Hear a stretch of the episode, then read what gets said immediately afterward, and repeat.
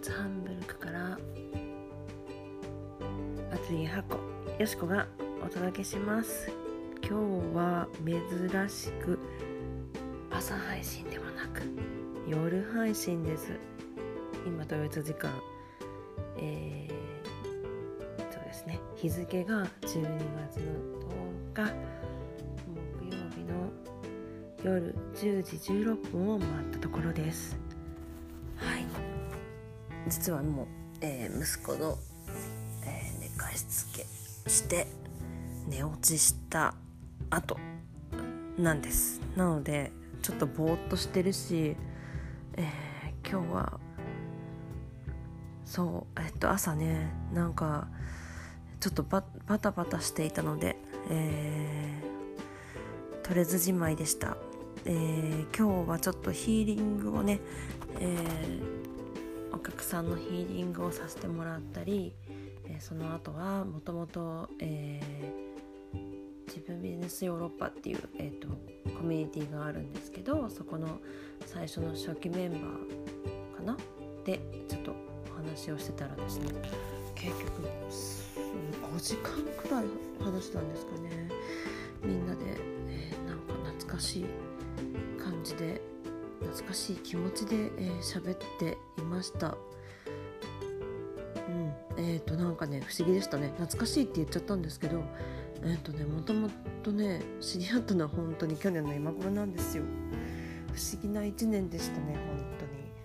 去年の今頃って、えー、言うとまだ、えー、私自身もいっぱいいっぱいで本当にいろんなことが息子もちょうど1歳になったくらいですねで、えー、本当に日常の、えータスクをとにかくこなすっていうような毎日で自分自身も精一杯だったしうん自分軸っていうものもなんか軸がもうほとんど赤ちゃんに取られていたような時期だったかもしれません。はい、で私もなんかそのねそんな長いことそういうふうに生きてきたので なんか自分で決める自分が決める自分自身が自分自身に責任を持つ自分のことをやっぱり、えー、第一に分かってあげるっていうことがすごいできていなかった時だったと思うんですよね。もう自分に鞭打って、せめて、えーどうしたらいいんだろうなっていう風に生きていたんだと思います。やりたいこともねなんかねすごく遠慮してました。いろんな人に遠慮してたりうーんなんだろう。あよく思ってたのは当時、え、私が例えばアーティストになりたい絵描きになりたい画家になりたいとかですね。例えば。小さい時の夢って本当画家になることだったんですよ。で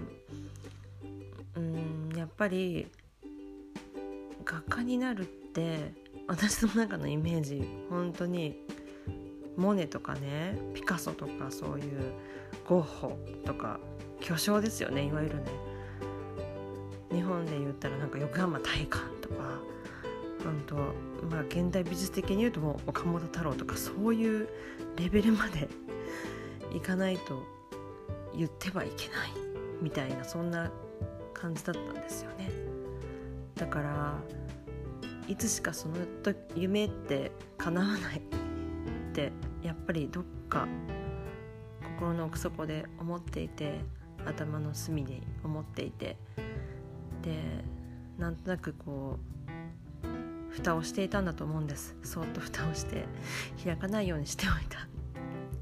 それがパカンと開いてしまったのが今年ですね。本当にあのー、まだ全然表現しきれてないですけどこれからもなんかもっと自分らしさっていうのを本当に画家だけじゃなくていいんです。絵描きさんとしてだけじゃなくていいんです。だけど自分をそうやって表現できるようになれたらいいなって思っています。はい。意外な展開でこんなお話になってしまいましたけどお話聞いてくださってありがとうございます。